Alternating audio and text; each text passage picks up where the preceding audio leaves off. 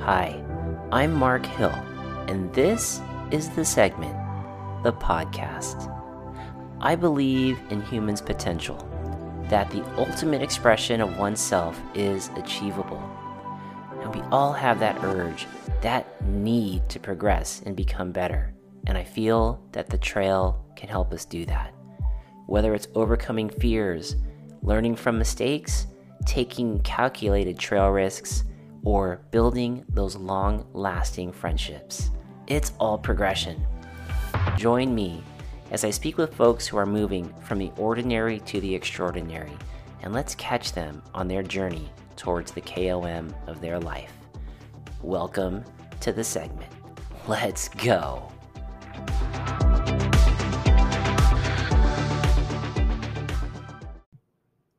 All right, senders, let's go. This is episode 77 with our special guest, Christian Burrell. Christian Burrell is the owner and sole operator of a bike company called Burrell Bikes. After spending many years cross country racing, Christian, who also qualified to race at nationals, wanted to start spreading the joy of riding to others. He volunteered to coach with the Utah NICA League to teach high schoolers how to ride and to help them see the beauty in the sport. With so many families that needed expensive bike repairs, Christian began to offer repair service as a hobby to help get kids back on the trails fast. Now he has expanded that idea of helping kids have great equipment to building bikes, helping all budget levels find quality equipment to enjoy the experience as much as possible. So if you see a Burrell bike out there on the trails, you know it was built with a lot of heart. Folks, I hope you enjoyed this episode with our special guest, owner of Burrell Bikes, Christian Burrell. Also, thank you to the supporters of the segment podcasts. These podcasts have been brought to you by all of the folks that you see down in the description.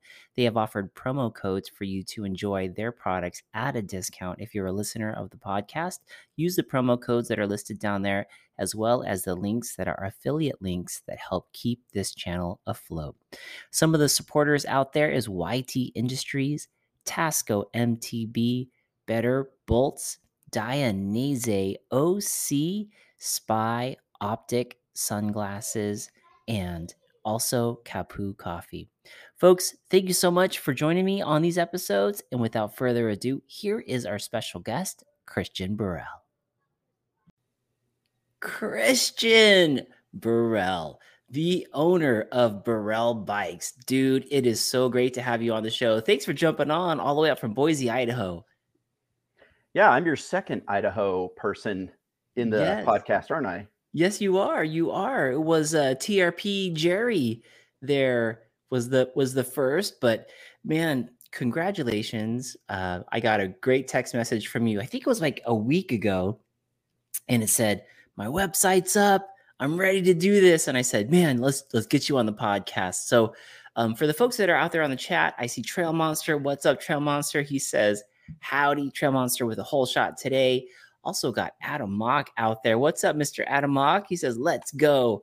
Adam, Craig. love you, brother. Yeah, love you, brother. Craig, MTB raging out there, checking on his dad in middle America.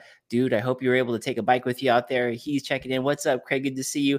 And producer Debbie is here. She says, Debbie, live from the Sky Park Fun Races. I hope you had your run. I hope you got some good times, Deb, and I hope you're getting some points tonight. So, Debbie, thank you for being here. Um, yeah, our guest here is Christian Burrell. I keep wanting to say Burrell. and Ace, we met. Uh, well, first of all, they call let the folks know why we all call you Ace. That's pretty funny. Sure. I actually have uh, like five different nicknames, but uh, no. Uh, hopefully, um, Rad Dad Adam will jump in here pretty soon. Uh, he said he's coming, but uh, I used to work in the zoo and aquarium industry. Um, I did education, trying to teach people about things like vaquita and uh, other fun things that are highly endangered. Um, and uh, as I was working at the zoo, uh, Adam decided he did not like my current nickname, which was Crisco, and that's how a lot of you see me in the uh, yeah Ace. that's how you see me in the chat is Crisco Bike. Um, and uh, Adam decided that since I work at the zoo, it reminded him of Ace Ventura, and so both Adam and Luis Desert Desert Rat decided to call me Ace, and it stuck. That is so funny. And I met you on a ride with MTB Rad Dad, and uh, Adam introduced you to me as Ace. Mm-hmm. And then it was only later on that I found out your real name is Christian. so, oh man. But yeah, we had a great time. We were rolling down Greer. I got to meet you for the first time there. And uh, I could definitely tell that you're good friends with Adam Miller, aka MTB Rad Dad. And you guys are kind of busting each other's chops as we were going up and down the trails.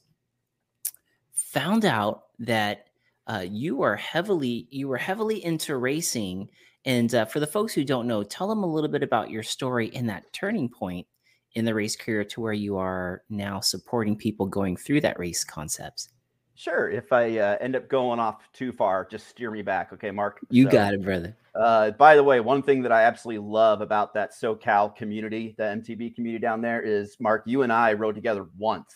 Yes, and we still text all the time. Yeah, you know, it seems like the whole group down there just the moment you meet each other, you're just best buds right off the bat, and I love it. And I miss it a lot. Um, didn't want to leave and come up here to Boise, but I had a job, and that, you know how that all works. So, yeah, I uh, used to live in uh, just south of Salt Lake City in Utah. I was there for about 20 years, um, and I was actually previously heavily uh, obsessed with rock climbing. Um, oh, no um, I've been to Yosemite. I've done Half Dome and El Cap and a lot of that other stuff. And oh wow! So it was it was my passion. Um, but uh, after a couple accidents, I uh, came home and saw my baby daughter, um, and just had one of those moments of I can't keep doing this, you know. So I switched to the incredibly non-violent and extremely safe sport of mountain biking. Yes. Nobody ever gets hurt doing this stuff. So, right, um, right. yeah. But no, I um I uh, found a website that used before Trailforks. The website for Utah trails was utahmountainbiking.com. Okay. And it had all the information. It has all the GPS, the videos, etc. The guy that does that uh, website, his name is Bruce Argyle, and he's kind of the godfather of Utah biking. So, um, oh, you sent anyways. me that link. You sent me that link. Yeah. Yeah. Re- really good people.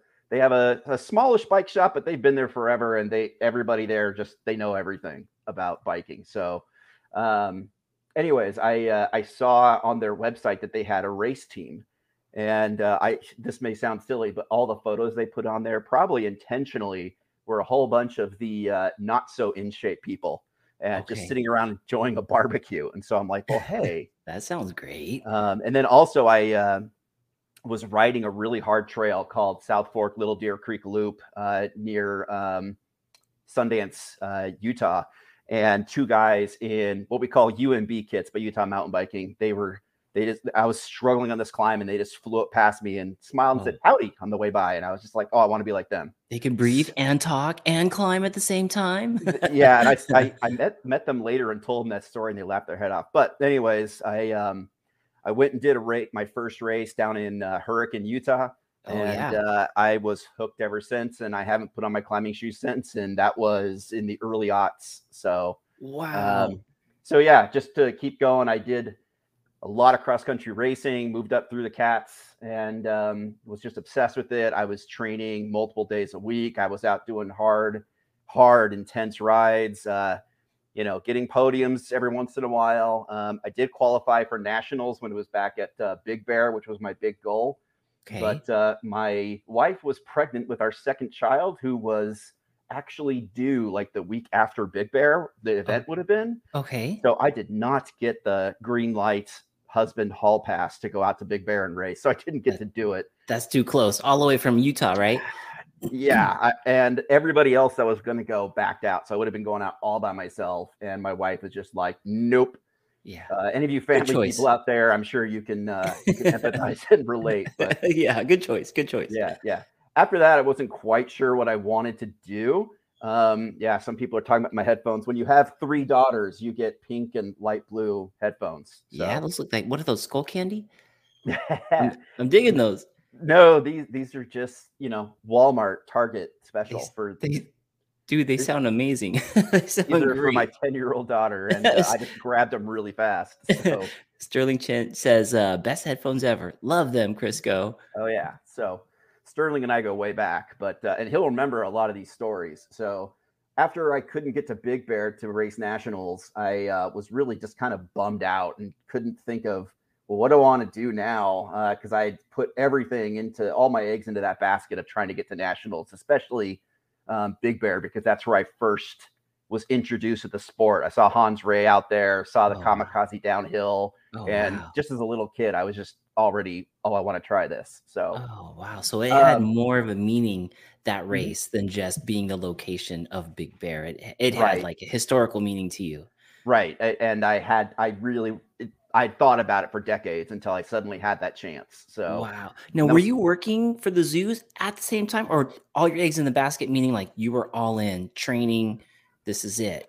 Oh, I was still juggling a full time job. I was actually working at that time uh, of the Big Bear Nationals. I was actually a director of a department at the Living Planet Aquarium just south of Salt Lake. Okay. So it's like the eighth largest aquarium in the entire country. And I had a staff of like 60 people. So I was busy. really busy Ooh. juggling, you know, a family and still trying to train, had a really understanding wife. And, you know, it works out sometimes, sometimes not. So yeah, yeah. So you're you're training for the Big Bear race. You want to go to the nationals. You're not able to make it, uh, which was a great choice, by the way, for all the husbands out there. Always a good choice when you have a baby that's like that close to being born. Um, so what happens thereafter? So I I was feeling bummed out, honestly, and uh, was like, well, what do I do now? And uh, there is an event. Um, out of Beaver, Utah, that some of you may have heard of called the Crusher in the Tusher. Ooh. Uh, the mountains there are called the Tusher Mountains, and there is a gravel race called the Crusher in the Tusher. Ooh. Ooh. So sounds like a lot um, of climbing. Yeah, it's if I remember right, it's about 75 miles and somewhere between eight and nine thousand feet of climbing, all on dirt roads. Lord. And, and it gets up to like 12,000 feet or something, 11,000 feet or something like that. So you're way up there. Good um, grief. Yeah, and you actually finish up at uh, a ski resort. So I mean, it's way up there. Um, but Tour de France pros have actually come out and started for this race. So you're actually like in the lineup with all the these big names and everything, and they have a cutoff. And I decided, all right, I'm going to go do it. And uh, I got signed up because one of those ones where you have a lottery and you have to like sign up within a five minute window or you can't get in. And um, because I'd never done a race like that before, I had to train. And of course, this time I got the okay from my wife ahead of time. I told yes. her what was going to involve. She said, okay. so every, I was out doing like 50, 60, 70, 80. Uh, I did one century, but I was doing big time road miles. And in Utah, if any, uh, any of you know, there's tons of big mountain canyons that you can ride up. So I was doing as many of those as I could. Um, and just trying to get as much climbing in as I could. Uh, yeah, the the century day that I did, um, I that day I also got in again like eight thousand feet of climbing or something. So it was a huge day on a road bike. So, jeez, my um, goodness. But then the reason we're telling this story is two weeks before the race actually took place. I was totally ready. I felt fantastic. Um, I had the shape. I'd done the training um, I was doing one more final uh, test run where I was going to do essentially a, a ride that was going to mimic the actual event. It's going to be around 70 something miles and yeah, like 7,500 feet of climbing or something. Good. And as I was headed up the first climb, going up what's called American Fork Canyon to do the Alpine Loop, um, mm-hmm. I got smashed from behind by a, uh, a Ford F 150. Holy so, which, which had the which had the courtesy of only hitting me and wrecking my bodies, but the bike was okay. the, the bike was able to get out of there. The bike was okay. Yeah. Holy crap! So it's on the climb. Did you hear it coming? Did you see it coming? No, not. I had no clue what was going on. I was just in, you know, I was just in climbing mode. I had my headphones on. I was just, you know, just kind of just trying to get in the zone. I was halfway up the first big climb, and uh, suddenly I everything went black, and I felt this enormous rush. That's the only way I can describe it. Just it didn't feel like a push; it felt like a rush coming from behind me, and everything went black.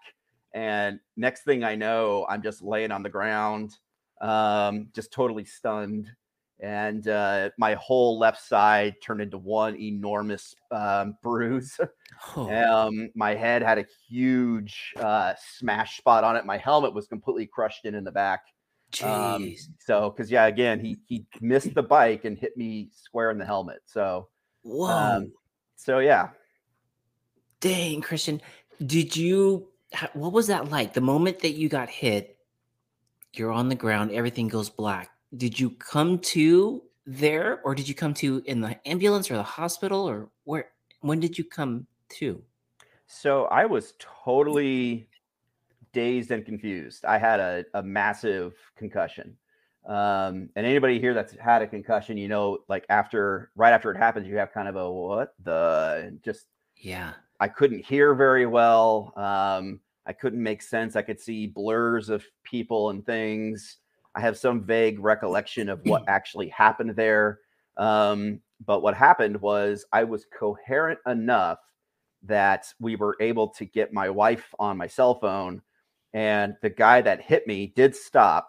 He basically scooped me up into the truck and uh, dropped me off at my house. And then my wife took me to the hospital. So, Holy crap. but yeah. Oh, and then I didn't. I forgot to even tell you this. It turned out so.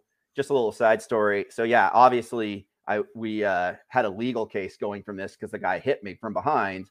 Turns Uh-huh. out that the guy was actually um, when we went to court, he was in jail for doing a good old Utah Ponzi scheme. no. So they had to actually locate him in jail first to get it in Oh. his statement. So Oh, Utah is famous for Ponzi schemes and MLMs. Oh my gosh, no way. When this guy hit you, was he did he let did he tell you what happened? Like did he just take his eyes off the road? I mean, was this the time when people were texting? I don't remember. so Man, that's yeah, in that yeah. period. That's really fuzzy. wow. So gosh. um, did you have anything now what what happened? You went to the hospital. Um what happened to your body? Uh, amazingly, the body was relatively okay. Wow. Uh, like I said, I had a lot of cuts and scrapes. I, I landed on my left hand side, and so that side was just chewed up. Um, basically, just looked like I had one enormous bruise all the way down from my head all the way down to my foot. Um, and uh, sorry, I hear the family behind me. Oh. um, and they, uh, yeah, like I said, I didn't even know really what had happened to me. Um, my wife took some photos so I could see, oh wow, I got a my back of my head is really red and smashed. So, wow. but uh, other than a really, really nasty concussion and just some other really bad road rash and things, I actually got away relatively okay. Okay. So, um, I am still here. yes. But, uh, as some of you know, um, doctors told me when I asked them how long it's going to be to recover, because as soon as I was coherent again, I was thinking, oh, I have to get ready for my race in two weeks. so, yeah. you know, you do all the work and you're like, I still want to do the event. The bike is still good. so, um, all you bike, all you bikers, you know what I'm talking about. That's that's how this works. So, right, right. Is the bike okay? yeah, I still have the bike, um, but uh, I actually had a good friend who was a um, an ER doctor, and he told me, "Hey, a, a concussion like yours will heal sometime between four days to forever." Meaning, I could, I might always have concussion symptoms. Wow. Um, and if any of you have ever had a concussion like that, some of you know what I'm talking about. Um, and uh, he told me, "Look, Christian, the way your concussion is, if you crash again." um, on that race. He's like, you could go do it, but on that race, if you crash again and smash your head, he's like, you could die. Um, so the two little ones at home. uh, at that time, yeah, two little ones. So, Wow. and uh, did we have the third yet? I think we were getting ready to have the third. So I always try to make things dramatic. My wife's pregnant, I guess. So, um, but yeah, uh, after that though, um, again, some of you know what I'm talking about. Uh, some of those long-term symptoms uh, started to kick in of depression, anxiety, um, lethargy. Just didn't want to do anything. Mm. Um, I from that time I did. I tried one race um, about eight months later. Um, and it was a because I'm stupid. I signed up for a 50 mile mountain bike ride, Holy and um, I uh, I think I nearly died just because I was so out of shape. I just signed up for it because I'm like, oh, I I I'm in great shape. I can totally do this. So, but uh, yeah, I, I haven't, other than that one, I haven't really done any racing since and uh, ended up having to, um, after a long story, I had to leave my career uh, in zoos and aquariums just because the depression, the anxiety got to me. Um, and uh, I, I honestly, Adam, I'm really glad you're here, my brother, because uh, he and I have chatted a little bit on the side. Um, uh, kind of the the litmus of the entire story or the crux of the entire story uh, was um, last year. Uh, I don't know how else to put it, but last year I tried to end myself Oh, uh, wow. because Oh, everything man. just got so bad. Um, luckily, um, I had a therapist that was really smart about figuring out what was wrong with me, and she actually called me and said, "I think do we need to check with you?" You know, and she got my wife on the phone, and they convinced me to um, self-admit myself to the hospital, and I was there for a little while, getting all straightened out, and still, still dealing with the depression and the anxiety. And yeah, I mean, some of you know it's uh, it's long term. It doesn't just go away, you know. Yeah. So, but I've had to find uh, happiness in other areas, like my family, and also what I'm here for tonight is to talk about Burrell bikes. So, Yeah. Man, what a crazy story. So, do you think that some of the depression and anxiety still stem from that accident? Is it possible? 100%. 100%. Yeah. hundred percent. Man, I'm grateful you're here, bro. and thank you for talking about that. I I I really appreciate that. Um, Adam Mock is here in the audience, and he actually is saying um, the mental health is real. It's right to be, want to be well, right? It's yeah. right to be, want to be well. So, yeah. So you got you got dialed in. Uh, I'm glad you took a step away, opened up Burrell Bikes, and uh, we got some good looking bikes to uh, share with you guys tonight.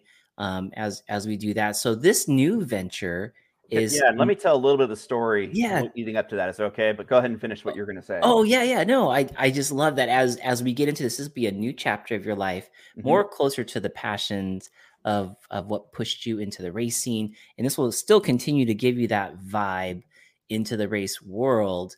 Um, and uh, speaking of racing, the coach for the Laguna Beach mountain bike team just hopped on. Air Blair is on. He says, "What up, MTB family? Welcome, Blair. Welcome, welcome." Um, but yeah, take it from there, Ace. You you're uh, starting this new venture, stepping away from your job, corporate job, and now Here we are. here we are. Um, we were going to try to do this uh, down in the shop, but uh, the reception just wasn't working, so we had to come up here.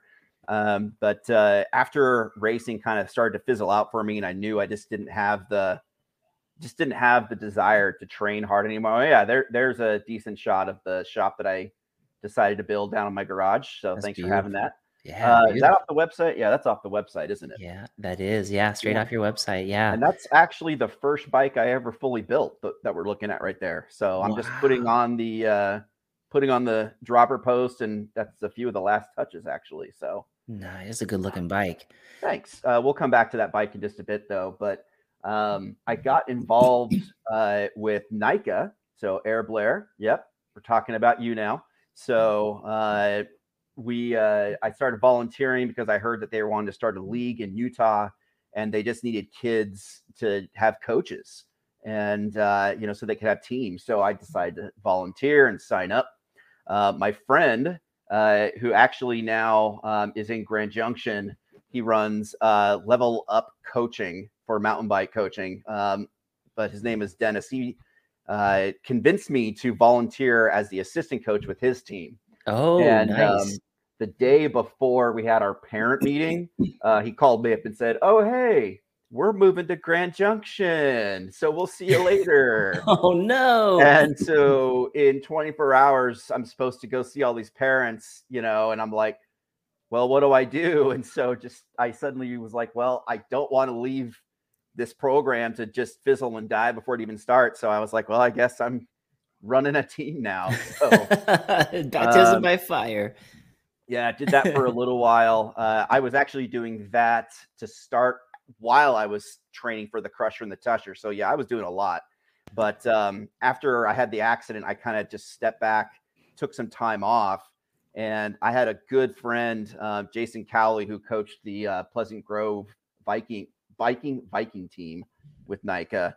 and he knew some of the stuff I was going through, and he invited me back out to just come be a ride leader with his team.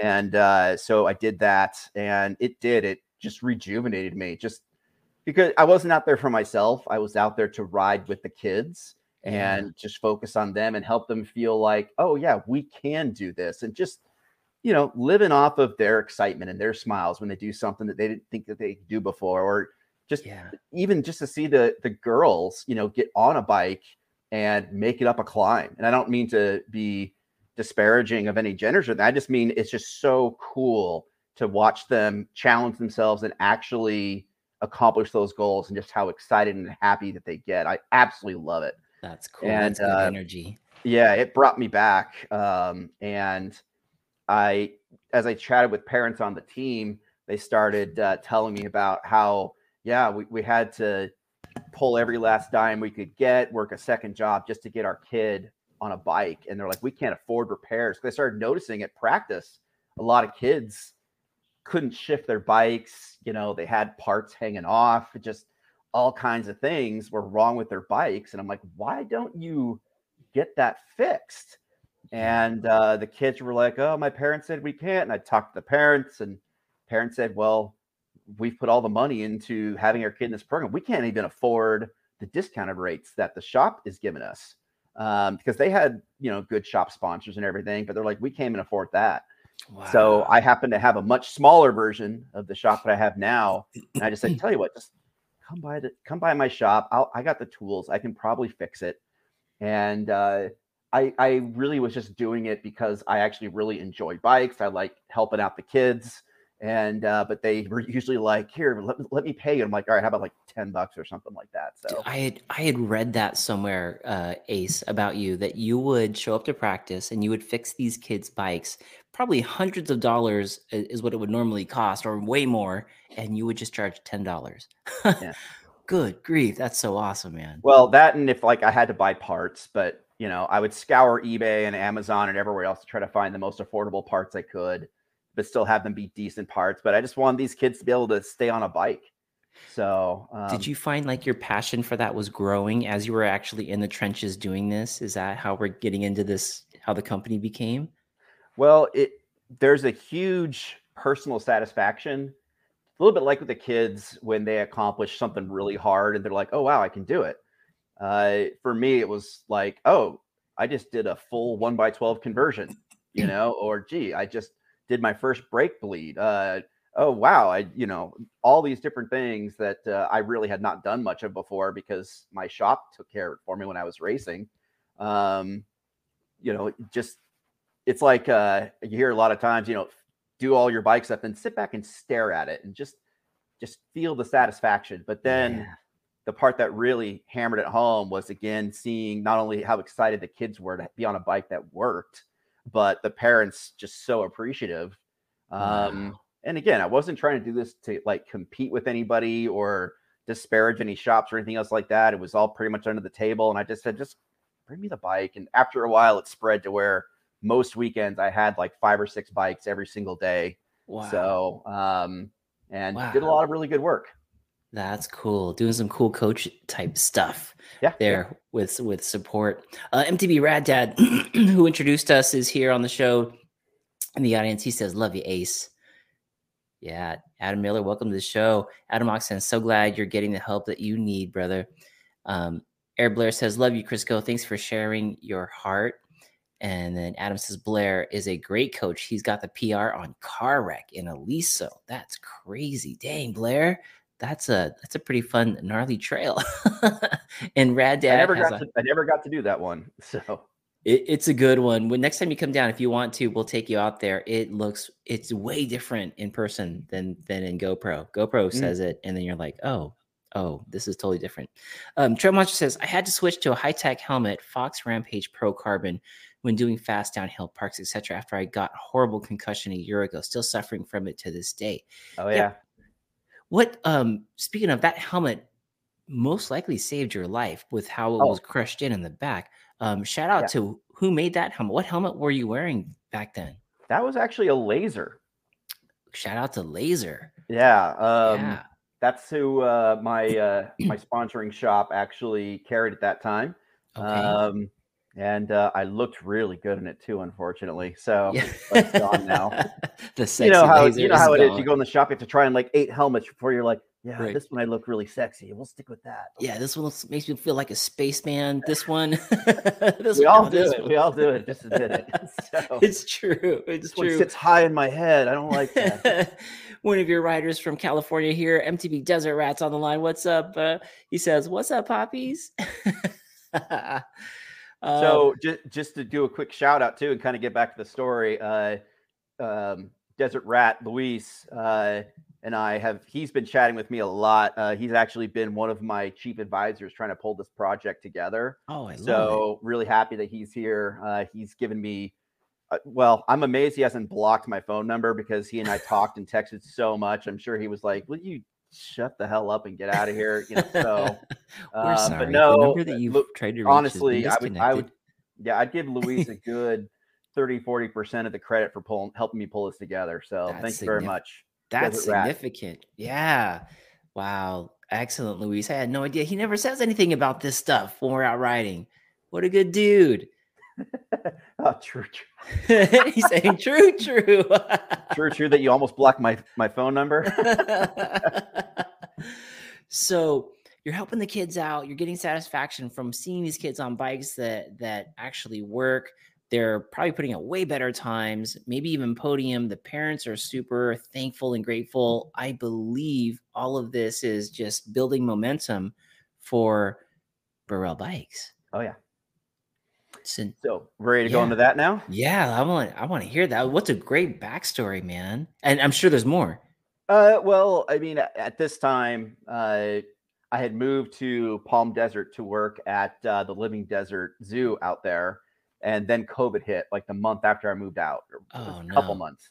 Oh. Um, that's that's when I met um, Luis and Adam because one of the few things we could do is get out and ride.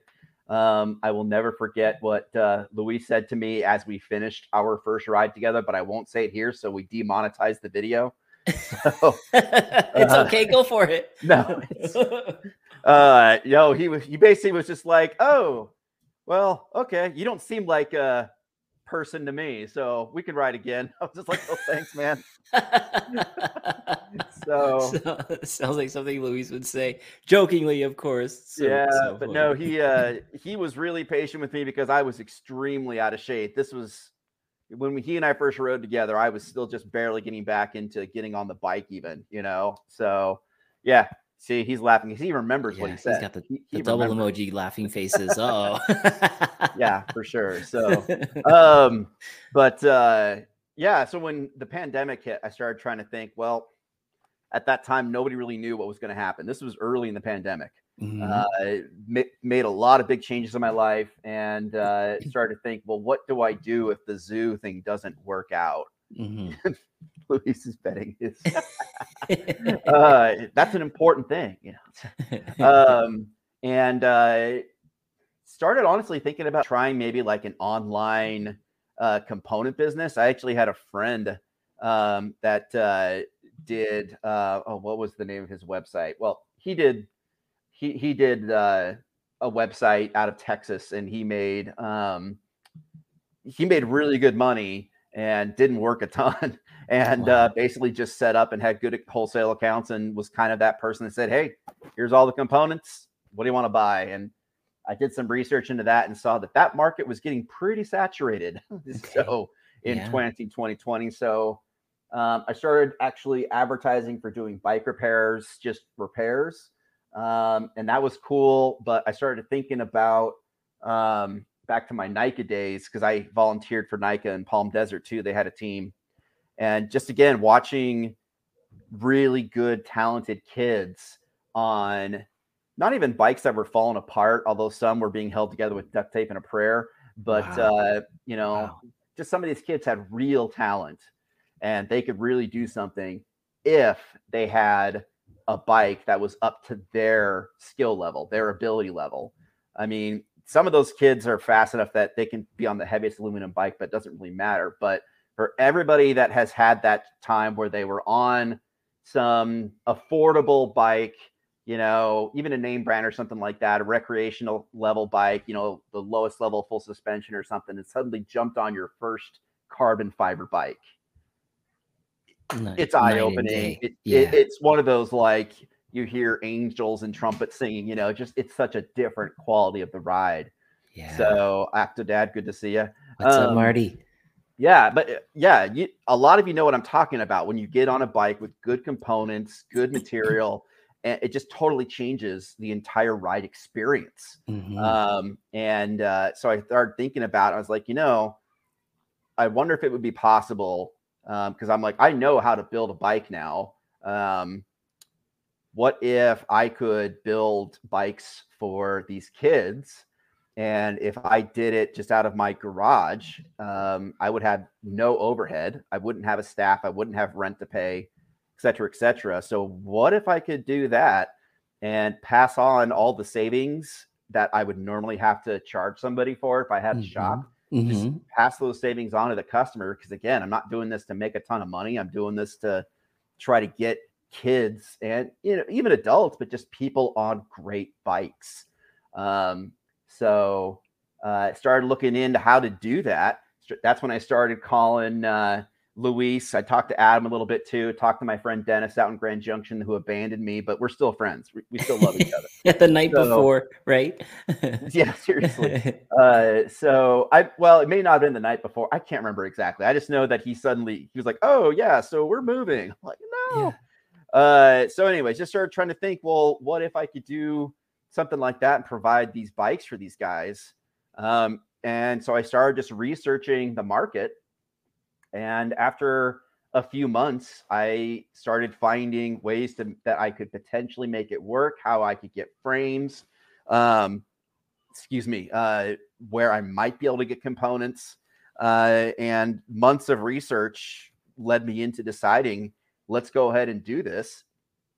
I really wanted to get back to having that same satisfaction, that same woohoo feeling Yeah. of not only sit back and stare at the work I just did, but uh, see the smiles on everybody's faces when they get that level of a bike. And th- I have a hard time with talking about this part, but getting that level of a bike for uh, a price that doesn't break their bank, if that makes sense. Yeah. So, No, I mean, look, I'm looking on the website and you want to bring uh, that up? Yeah, I am seeing these amazing carbon fiber bike builds. So there's the first one. That's the hardtail. That's the that's the Argo, Mhm. and uh, it's a hardtail with 120 millimeters in the front suspension with BXT carbon frame, including dropper post with your choice of component levels. Mhm. And the cool thing about this too, I see you're rocking the Versus tires. That's dope. Scotty would be happy about that. It was Um, right here on your podcast that I learned about Versus tires. I dropped him a uh, email afterwards, and we've been chatting. And yeah, he's getting me tires on these bikes. They're awesome. If you have not tried Versus tires, they are awesome. I I I double double agree with that. Um, Mhm. Rocking those on my bike right now, and I and I love them. And so you've basically built out three um three sets of bikes here. You have, and these are cool. These are uh these are Viking names, yes. Uh, Argo is actually from Greece. Okay. Um, when I first thought about it, I was trying to think, well, what would be a really cool name for the bikes? And I actually started it. I had been watching a lot of that show, The Vikings, and I was just really into it. I'm like, what about something like Norse bikes? That'd be cool. I don't think anybody has that. And uh, I was like, yeah, we can call things, you know, the Bjorn and the Ivar and blah, you know, all, Yeah. this stuff, the Loki and whatever. And I was just really psyched by that. Um, and then again, trying to be as politically correct as I can. I recognize I'm a very, just to be blunt, I'm a very white dude that lives in Idaho that has a certain reputation for certain types of people living up in the mountains and woods of Idaho. I did not want to associate the the brand with anything that could be associated with negatively with uh, less than positive groups. I'll put it that way. I So you. Yeah. I went back to the drawing board and decided, what the hell, just go with my name, Burrell Bikes, and it worked out. So, it looks um, good too. Looks but really yeah, good. so I do have three builds. Uh, you can see the two that I'm focusing on right now, the Argo. Uh, when I got away from the Viking theme, I decided to kind of do more of an adventure theme because to me, that's what part of what bikes allow you to do is go out and have an adventure. Totally. um, Yeah. and just you know love being out there with your mates and everything else. So the Argo is a hardtail. I can do anything from an 80 millimeter front to up to 120. Um, and I've been myself been surprised just how fast that sucker is. I basically built that for the racing kids, but I built myself one as well. And that's the bike I'm reaching for most often in my quiver. So I just have so much fun on it. It looks Um, looks and I'm fast and doing- agile. Oh my gosh, yeah, and uh, I've done ta- I've done all the big tabletops out here on that thing, and it's been just fine. I'm just having so much fun. So Wow. um, it's not exactly a trail build, but um, I, I've ridden it on every trail around here and still having fun. So the uh, bike on the other side, the Ivar, I did decide to keep that name. That's the one in the middle here. Yep, that is essentially a down country build. I know some Okay. people don't like that term, but it's essentially a cross country build with a 120 millimeter suspension front and back. okay. Uh, so it is very raceable, but it's also a good all around bike, um, especially if you don't have too much gnar, you know. Uh, but I've ridden it on all the hardest trails here, um, including uh, red trails and everything, and it's handled it just fine. That red one there, that's again, that's the bike that I built. You saw in the picture earlier. So yeah, yeah. that's, That's one it. of the that was one of the first builds, yeah. The That was that the black and first red build, one. Oh, yeah. that was the okay. And Wow. you can kind of see that part of my idea was I'll just I'm going to stick with black, nice glossy black, and uh, just put my logos on them, and then give everybody a chance to customize it by picking their favorite accent color. And Nice. um, so you can see all the grips are those colors. Sometimes it's on the uh, the wheels if you get carbon wheels, uh, and then there are other accents that you that we can add on in different places. That way, I didn't have to worry about oh well, I make this frame green or blue, and oh, what if this person doesn't like blue and they wanted red? And it just this was the simpler way to do it. And I found that everybody was really excited that they get to pick their own color. Um, so That is that is a cool customization, definitely so. and then you can't really see it in here, but you you might see some different components on a few things. Um, all the frames are actually BXT is the name of the company. I researched them for about three months solid before I decided to go with them as my as my frame provider, and I'm actually um, doing a redesign on the frames on the far right, the Ahab. So I've actually pulled that off of uh, sales and production, but I still have a few um because there's a few things i discovered in trail tests on the frame that i'd like to adjust so we've gone back but you can see i have uh, all my suspension is SR Suntour um they were somebody that jumped on were willing to help me out uh, which we didn't get into that but that was a whole nother headache was trying just to find companies that would support me um, and give wholesale accounts because it, it's a long story that i can share some of that but i went months without finding any supporters and since i'm doing this out of my garage none of the wholesalers wanted to touch me. They said, Oh, "Oh, well, if you go out and you get a shop, then yeah, we can chat about it." I'm like, "That's kind of defeating the point. Is I want to keep my prices as low as I can, Yeah, keep your can overhead pa- low. exactly, so I can pass it on to the customer." So, um, so I actually got told no a lot, and uh, then eventually, basically, what I do is I would f- find the company you know E13 or uh, you know Race Face or Crank Brothers or whatever else, and uh, co- reach out and contact them and tell them my story and see if they were interested in uh, in supporting me. And I got told no a lot, and uh, then finally my first yes was PNW. Wow. So if you look big. closely, yeah, go back to the Ivar and Argo since those are the two bikes I'm making. Uh, you will notice that um, a lot of the components on these bikes are uh, are PNW components. right there. I see it on the So, bars. Yep, PNW. all right of there. the droppers are PNW droppers. Um, and as you some of you will know, they have three different levels of droppers. They have the kind of the, the low level. It's not really an entry, but it's a low level, the ridge. Then they have the Rainier, and then they have the loam. And the Rainier and loam are great because you can actually unscrew the collar and actually do minute little adjustments to raise it up or down. Because as you know, once you've got your cable tension set on your dropper, you don't want to mess with it if you don't Yeah, have to. So right. the fact that they've included that is fantastic, especially for all these kids that are still growing and That's need the bike to adjust with them. But Um, all the bikes have three build levels. Um, that's where some of the cost gets differentiated. Um, the quote unquote low affordable level is all Shimano Deore. Um, okay. Yeah, it is legit Shimano Deore. Uh, they're all one by 12 speed. Um, and I usually do uh, 10 to 51 tooth, and then usually a 30 or 32 tooth in the front, just depending upon what people want. Um, the mid level build is Shimano SLX, and okay. these are the full group sets. It's not just the shifter and derailleur, it's the whole thing the crank set, you know, all of it. Um, and then the high end build is actually the X, the Shimano XT. Okay. I decided yeah. not to bother with XTR just because that the price on that just goes so high um, relative to the other ones, and I could get those three group sets for an affordable price that fit in with the pricing model I wanted to do. So nice. Essentially, if somebody says they want to uh, try out the bike, what I've been doing is I have a, a bunch of these bikes as demos.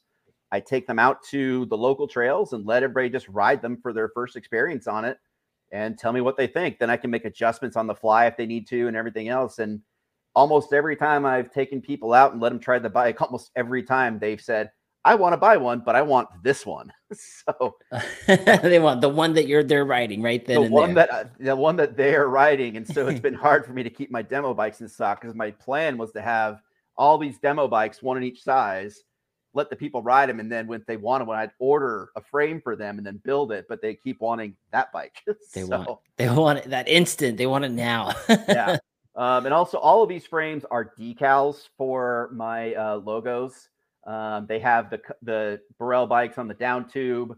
On the top tube, they have the Argo or Ivar, and then on the um, oh yeah the head tube. I don't know. If, yeah, you can't really see it in these, but I have a, uh, little mountain logo that is the company logo that I just get all queasy and excited and woohoo about. So yeah, I could see it right there um, on the Ivar. It's in yeah. it's in like a silver, I believe. It's like right a gray there. silver. Yeah. yeah. And, um, that's what's this... happened now is now that I've shown, yep, those mountains once uh, now that the frame company has seen that I'm going to give them a high volume, um, they actually have offered I'm now going to get my logos and everything painted on, so it will nice. be fully legit. No more of these decals.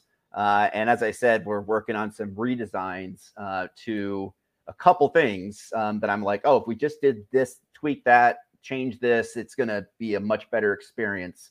So um, I will tell you too that uh, the I don't want to get too much into prices. Um, yeah. If people are curious, I'd rather than just send me to uh, send me an email. Uh, there's a link to contact me on the website, or they can find me in any of the social media platforms. Yeah, there it is. Uh, the affordable Argo, which is the carbon fiber um, with Shimano Deore, uh, one by twelve, high. Qual- I mean P and W. It's all high quality stuff.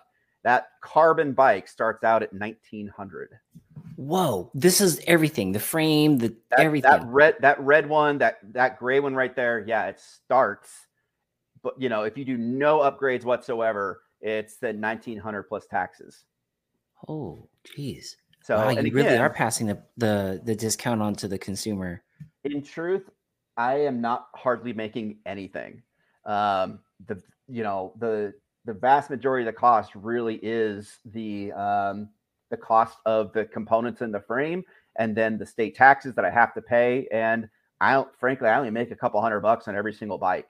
So, wow. um, like my luckily for of... us, my wife is a director of nursing, so she makes decent money for us now. Um, so I've switched to being stay-at-home dad, and I'm basically doing this. Yeah, I'm serious about it, but essentially, it's a passion project for me. So love it. I, I love it. And it has so much potential. I mean, um, these bikes are very cool looking. I, I want to come out there and and uh and demo one. What what are you gonna change on the on the Ahab? You were saying that through testing you noticed a few little tweaks here and there that you were hoping to make changes on, or are you allowed uh, to say that, that's uh, that's proprietary, Mark? well, we will have to wait and see. But uh, yeah, I'm dope. actually um, working with them on a potentially a full redesign. So we're it's going to be a long project because I mean, anything you're doing where you're communicating across the ocean is going to take a long time, unfortunately. And I am a staff of one, yes. so I can't just pass it off to a design team or something like that. So right, right. Oh, this yeah, this I'm is this is great. So I have my uh, shop pup is behind me now. Oh. That's my daughter behind me. But yeah, the shop up is there too. She can stay. She can stay. I'll be off in a bit, honey. I I love it. Um, just catching up to the uh, the chats here as uh, we were looking at the website. We had a, a lot of things that came in. Uh, Marty says uh, Rotorua has been amazing. I've been seeing some of the posts out there, uh, Marty. That it's definitely cool. Uh, Marty also says uh, went to a Yeti demo day and fastest Yeti was the one one five was a one fifteen on a five minute flow trail loop. So I feel like people are running these like smaller travel fast and nimble bikes. I know Adam mm-hmm. Miller, aka MTB Rad Dad, has been doing that. Uh, in fact, he says right here the 120 is a great sweet spot. Yeah, I I found that uh, a lot 120, 130 really is the most that I need for the vast majority of my riding. The rest of that, I hate to say it this way, but comes down to skill, mm. improving my skills. Yeah. So, I mean, if I know how to take off and land, I absolutely I can do a lot of stuff. Like even a lot of things occur, I can do it on a hardtail if yeah. I have the right type of skill. Yeah. So, so that's so true. I know we had uh, Dr. Jason Richardson on the podcast. He's a Pan Am X uh, gold gold medalist winner, and a lot of times, I guess those BMX racers, when they jump, they barely use their suspension. He said, check the next time you talk to a BMXer, check their O ring on their suspension. It would it'll barely move. Yeah, because they're just running everything so smooth. Um, Trail Pimp saying mental health is real for sure, for sure. Octodad is saying cool to see grips and accent options. Yeah, definitely. Actually, I can noticed... I run through really fast some of the other companies, or did you have another question? Absolutely, go for it. Go for it. So P and W was the first one that jumped in to support me, and they were just like I said. Every time I call, I reached out. I had to tell them my whole story, what I wanted to do for my business model, what I wasn't trying to accomplish. You know, and some companies said, "Yeah, we love that. Let's do it." And other companies were like, "Nah, it's not really for us." Um, and that's fine. I'm not going to throw any companies under the bus. They got to do what's right for them. But PNW was the absolute first one uh, to reach out to me. Was it the uh, person on the other line of PNW, or was it part of their culture that they that they loved your story and they said, "Man, we want to support that"? Well, what do you think uh, it was that made them say yes? I think it's the fact that I'm incredibly handsome. Well, I uh, mean, even without the helmet on. no, I, I think that there are just some. Honestly, if you look at a lot of their their culture marketing from PNW, they, they have very similar goals and um, ideals about high quality yet affordable gear so that everybody can have that great stuff uh, quality quality components again they're trying but they're trying to reach the everyday rider not just the the big you know the big three, senders three dudes like on the podium yeah. Yeah so uh, so when i told them really my whole goal was to get kids and other you know everybody else on a quality bike i mean that's our tagline is everyone deserves a great bike. Mm-hmm. Uh, they said, yeah, that that fits right in with uh, what we're all about. So um, the next company, and uh, honestly, the PNW one was fantastic, but as most of you know, they don't have suspension, they don't have brakes. I had to find uh, companies that would support me for all these parts, and I was reaching a point where I was getting ready to give up, actually. And uh, that's when uh, I met Jumpin' Jerry. No so, way. Okay. And uh, he and I met at a coffee ha- a coffee shack and had a good breakfast and coffee together. We chatted a lot about his uh, background and what I wanted to do, and um, he was another one that just totally was psyched by uh, wanting to help me accomplish that goal. And one of the best things that he said was that that I really appreciate. Um, well, a, a, lot, honestly, a lot of the companies said it was just that I was trying to help out a niche, essentially. Mm. Um, you know, I, am not out there to totally redesign the the biking market. I'm just trying to help out a particular niche.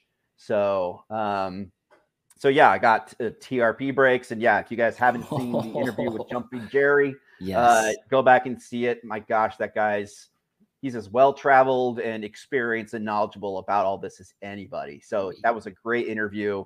I but Jerry's yeah. just a great soul, good person. He's checked in on me a few times. He's come to the shop and just really encouraged everything I do. Um, also got support from E13. Okay. They also were nice. really excited. So um, some of my build levels, uh, like the high level, they get the E13 uh, pedals, the carbon bar, carbon stem, stuff like that. You know. Um, Sweet. But PNW, it's mostly the loam and the Rainier leveled components. So um, then uh, yeah, there were a handful of other companies um, that jumped up to support me, uh, which I really appreciated. Um, honestly, I, have uh, had some really good conversations. I, I, I wasn't quite sure what else to get. I I want to try to find some helmets. Um, I couldn't find a helmet distributor because I'm like, I want to be able to give people the option to get stuff. So I want to have it so they don't have to go to four or five different places. Yeah. So I also thought, well, I'm going to see if I can find some place that does gloves. And uh, so I started thinking, who can I reach out to? Um, and uh, from Sketchy Trails, if you guys have checked out her website and her artwork, I have a bunch of her prints in my workshop. She, uh, if you guys have seen, she actually uh, has a partnership with a company called Trail Manos. I believe I'm pronouncing that right, out of Arizona. Okay. And uh, they're another company that really supports. Um, I have no idea what Adam is saying right there. Oh, uh, oh, it's a helmet company. oh, uh, I I will get back to the helmet eventually, but I, am not focused on it right now. I, I put a lot of effort into that, but no, they they also were really psyched about my uh, my mission and what my goals and values were and uh, they're designing uh, different gloves. I got them hooked up with some teams up here. They're designing kits for them, and we're working on some stuff for uh, for helping them move into other markets and such. I'm I'm not trying to say that I'm some big mover with them, but you know, just it's been so great to find uh, companies that buy into you know what really has become my passion project and my dream and say yeah we want to help you accomplish that so you know, there's there are a handful of other companies, but uh, those were some of the ones that have given me the greatest support. That, you know, again, SR Suntour, yeah, they they were another one that I was really surprised um, that they were like, yeah, we, we dig this. It's a great idea, you know. So yeah, um, I, I, I never thought I was going to get them, honestly. So yeah, I was going to say, uh, Jumpin' Jerry would be a great resource because he mm-hmm. used to live in that suspension world. Did he kind of push you in the direction of some folks, or? he gave me some suggestions. Um, and uh, I didn't want to try to take up too much of his generosity or anything like that, but he gave me a couple to reach out to. Uh, nice. Some of the ones that he reached that I reached out to uh, after his suggestion were ones that they said, "Oh, we we love it, but we can't take on any more accounts right now, just because you know this was last year when you couldn't get anything." So yeah, pandemic, everyone was dry, right? Nothing on right. the shelf. Yeah, so I you know I don't blame those companies. Some of them I might circle back to, but I've decided I'm just going to focus on what I've got going right now and just try to build up the knowledge that I'm here and what I'm doing, and then I'll get back to try to expand. So yeah, dude, I love I love what you're doing and uh, the the passion project. I love that you can walk away from the corporate world and give this a chance. Mm-hmm. You know, for all the folks who dream about doing something like this, I mean, this is a great example of just going for it. And then the the not only the the quote unquote niche that you're doing, you're helping out a, a great cause for kids who want to ride good bikes and race. Um, but also anybody else who wants to jump in there, adults, dads, moms, whoever wants to jump in and uh, you know get a great carbon bike mm-hmm. for a good price, knowing that it's built by somebody like you which is uh, which is great. So, if folks were interested in buying a Burrell bike, could they purchase it on the website, or do do they have to be in the local area at this point? I actually can ship by completed bikes. I've actually had two out of state uh, customers. One was in Arizona and one was in Grand Junction. So I can actually do shipping now. Um, that they're not my own boxes yet, but uh, you know I, I can get them. Um, but uh, you know, local is really easy, of course. The easiest thing to do, and the reason I have it set up this way is because there are so many personable options mm-hmm. that somebody could pick about even you know length of the handlebar, how much suspension, and all that other stuff. You know, um, as, in addition to the accent color, that uh, I would like. I actually want to talk to them and actually kind of put that bike build together and kind of go over the options, go over the pricing, uh, you know, uh, help them really get the bike that's going to be best for them. So if they just reach out on that contact link on my website on burrellbikes.com, um, and if they scroll down, they can just reach out, contact, and then I'll get back in touch with them and we'll have a chat. So I also have an Instagram, uh, Burrell Bikes, the number one. That I post all the bikes that I've been building, some of the trails we've been riding with them, some of the people that have purchased them. Uh, there actually is a race this weekend, and I have three bikes that are racing in that one. So nice. I'm excited. Uh, yeah, things are going well. That is great. That is that is awesome. As far are you going to build a, a Burrell Bikes team Is at this like it sounds like you have writers on that, but I know it's also tough because you are a one man show trying to like make it all work. But what are your like kind of what's your five year plan with this? Oh, geez. um, That's such a corporate question. honestly, at this point, my I'm looking ahead just to next year. Um, this year, again, like we've said a couple times, I'm a one man shop. I'm a one man deal. So um, I can only do so much. I only have so much bandwidth, and I can only afford, frankly, to bring in so much inventory. Um, I'm actually considering doing a GoFundMe campaign to see if I can help raise some revenue so that I can get some more inventory in. Um, but uh, I, am slowly just volunteering with the high school leagues, um, going around and talking to coaches and letting them know, hey, if you got a kid who can't afford one of these bikes, you know, tell them to reach out to me. Um, I've actually had multiple contacts that way. I'm just trying to kind of grow it organically. Um, I know that Luis has told me many times that he would happily accept a bike. So you never know, you might see a Burrell bike down there. Um, Trail Manos and I are we are working on a jersey. So we'll see where it goes, but I'm hoping that next year um, I can have my full plan of all my demo bikes and then a whole bunch of frames that I can just grab out and build. So people say, I want that one. I can be like, no, take that one. yeah, exactly. This is the demo bike. We can build you up one. Yeah. Oh man, Ace. Dude, thank you so much for jumping on the segment. I I love the story and I love what you're doing. I, I hope this helps you in some way of, of getting the company out there.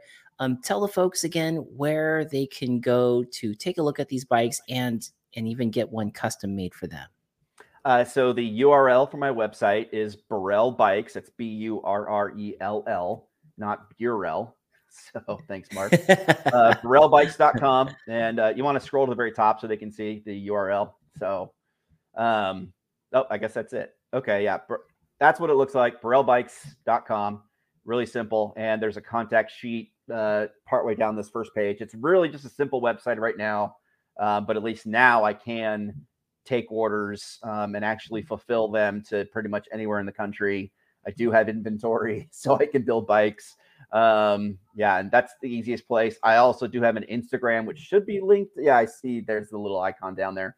Uh, that's just Burrell Bikes, and then the number one. That's another place to contact me. And really, they end up just calling my. We talk on my cell phone. It's a very one to one, very in person uh, experience, and that's another part of what I'm trying to create. Love it. And here are some of the folks on your Instagram right there. Did it open up a new screen? Are you able to see this? No. Let me uh let me just share it real quick with the folks that are on. Um the Instagram just popped up and I want folks to see some of the kiddos that are on there that are enjoying yeah, those bikes. were the parents that said I could take a photo. There were quite a few that said no, they, they're not comfortable with that. But there's a build right there. Yeah. Yep. Going out Wow. That was July 19th. yeah, she uh her dad actually contacted me and was like, "Hey, my daughter wants she's on the team. She wants to try a hardtail. She was on an uh, an alloy full suspension, probably like a 30 33 pounder or something like that, you know. It wasn't a bad bike at all, but it was a trail bike and she got on that bike and after um her first lap, she came back and was like, I love it. and by the end of the day, she was like, This bike, this is the one, dad make it happen. so, wow. yeah, is... I see her at practices and she's just having a great old time on that. So, and she's one of the ones racing this weekend. So I'm excited to hear how it goes. That is, that is cool. Yeah. I see if the, there, there's another shot. Yeah, right I there. do, by the way, on Instagram list the full build so people can see um, kind of what's going into it. And I try to tag the companies that are included in that build. Oh, so oh, yeah, um, I see that right yeah. here. I see that right here in your uh, description. Mm-hmm. Yep. Yeah, wow. Look at that. That's very cool. There's the shop. There's another one being built right there. Somebody asked in the chats uh, before you go. I want to get to this question. They asked the about the pedals. Are you mm-hmm. uh, do you have a, a, company that you use for pedals? Yeah. Uh, so I have. There are three different companies that uh, are my primary build levels. excuse me. Um, there's a company called 5050. They're relatively new. Um, they were another one that early on we got chatting and they were like, yeah, let's let's help each other. They do for again that affordable level build. Um, they got like the grips and the stem and um, the pedals and such. But I mean, their colors are spot on, right? What I was looking for. Then as you go higher up, it's a, mix of PNW. Uh, they have those new loam pedals. Um, and you can choose if you want the composite ones or the the metal uh, um, alloy ones. So again, that's part of the customization. Um, and E13 is the other one that I primarily do a lot of the uh, components swapping out with. So gotcha. Okay, that's cool. Got a couple oh, chats hey. down here.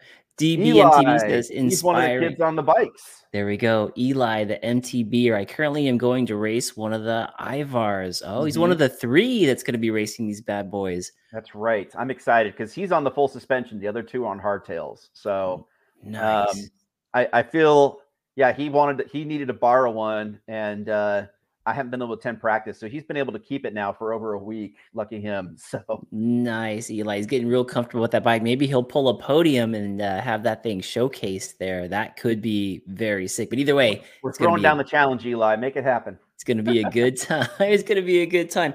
Anything that we may have left out as we close out the show no, I really don't think so. Uh, Mark and I have been trying to do this actually for months. Yes. Uh, I talked to him about it. Gosh, was it January that we first talked about it? Yeah, I said we got to get you on the show, and you're like, I'm not ready yet. No, I'm like, I, had, I had that was back when I was first getting just accounts, and I didn't even know if I was going to get them yet.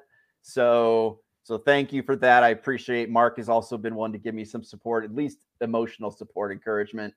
Uh, so many, honestly, of the community here has talked to me at least a little bit and just said that they really like what I'm doing, and I appreciate that. Uh, you know, but yeah, honestly, if anybody wants to chat about a bike, like I say, it makes all the difference in the world when you get on a high quality, good components, good equipment. Um, and uh, to be blunt, I'm really proud of what I'm doing. So yeah, we, I'm proud of what you're doing too, Christian. I think it's awesome, and hopefully we'll see one of those uh, Burrell bikes out here in Southern California, paving some trails so people can ask, how do I get one of those? What is that thing? That I can't wait for that day. Luis and actually then, has stickers already. So oh, Luis prepping it up. I love it. Right. I love it. He's down in Oceanside, so he'll be able to get a lot of that good Southern California exposure, yeah. which would be really so good. Next, next ride, Luis, take some of those stickers out. I'll send you some more. There you go. There you go. And then lastly, I'll hook you up. Fred Salazar is the head of a crew called the Bomber Crew, and oh, they're yep. supported by Lazer helmets. Mm-hmm. And Lazer saved your life once. I'm wondering if uh, I can help get them to the table to talk to you. I would love to. Uh, they they did not accept my initial inquiry, but if there's somebody that can help break down a door there for me, I would love it. I really I really like their helmets anyways. So nice. Nice. I'll definitely help out. I'll definitely help out there. And then I got another company that uh, supports the podcast, Dainese. Um, yeah, I, I can yeah. talk to those guys too. So, uh, but anyways, dude, love what you're doing. Let me know if there's anything else that we can do, I can do to help out. I'm excited to see where this goes. Uh, for the folks out there that are listening in podcast land, when you hear this, go check out BurrellBikes.com. Thank you again, everyone. It's good night, everybody. See you later.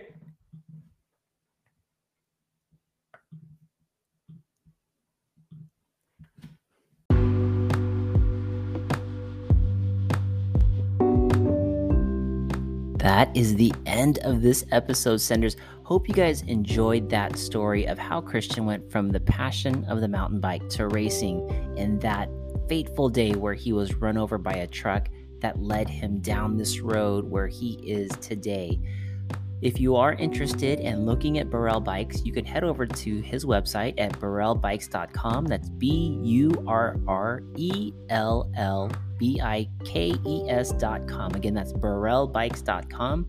There is a contact me button there. If you press that and put in your information, you can have a custom Burrell bike made for you without breaking the bank. Hope you guys enjoyed this episode. Hope you're doing well. And as always, dream big work those dreams into goals and then work towards achieving those goals one at a time and live the life that you want. Hope to see you guys out on the trails. Thank you so much, and we'll see you all on the next episode.